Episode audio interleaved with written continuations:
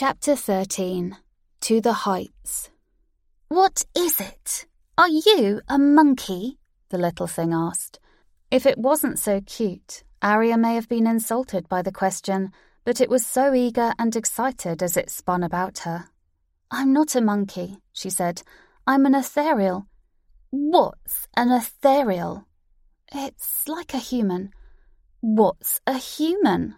The little bird asked, even more confused than before. Oh, well, I suppose it looks like me, but it can't talk to animals, and we have red hair, usually. It would be too difficult to explain all eight different kinds of ethereal that existed in the world, and that her people were only one type of ethereal, not that she could list all eight. There was always one house of the ethereal that Aria could never seem to remember, so Aria just didn't say more.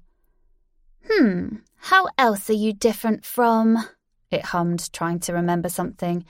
Humans, that's right. How else are you different from humans? Well, besides talking to animals, I can also talk to plants and encourage them to grow. Sometimes they just need a little love and care. Then sometimes I can heal things, though that's difficult to do. Heal? It squealed. Heal! Mama, Mama! It cried. Immediately, a grown sized hummingbird buzzed over and took a defensive position between her child and Aria. Are you bothering my little one? she said with anger. No, Mamma, it squealed. She can help. She can help. Help? What are you talking about, child? Speak up. Papa, the baby bird hummed to her mother.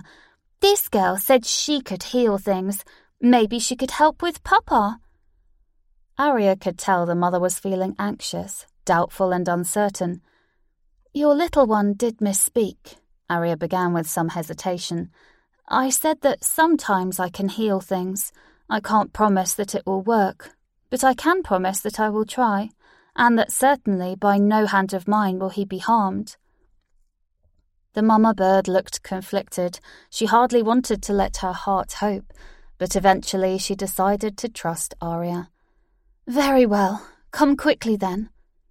Then the bird rushed into the centre of the aviary where the massive tree was rooted. As Aria drew near it, she realized that she was being watched by so many birds. Some were feeling curious, others were feeling suspicious of her intentions. You can imagine how intimidating it was for her and little Natasha, who felt all these eyes staring at them. But Aria's eyes looked upwards at the great tree. It was so high she could hardly see the top.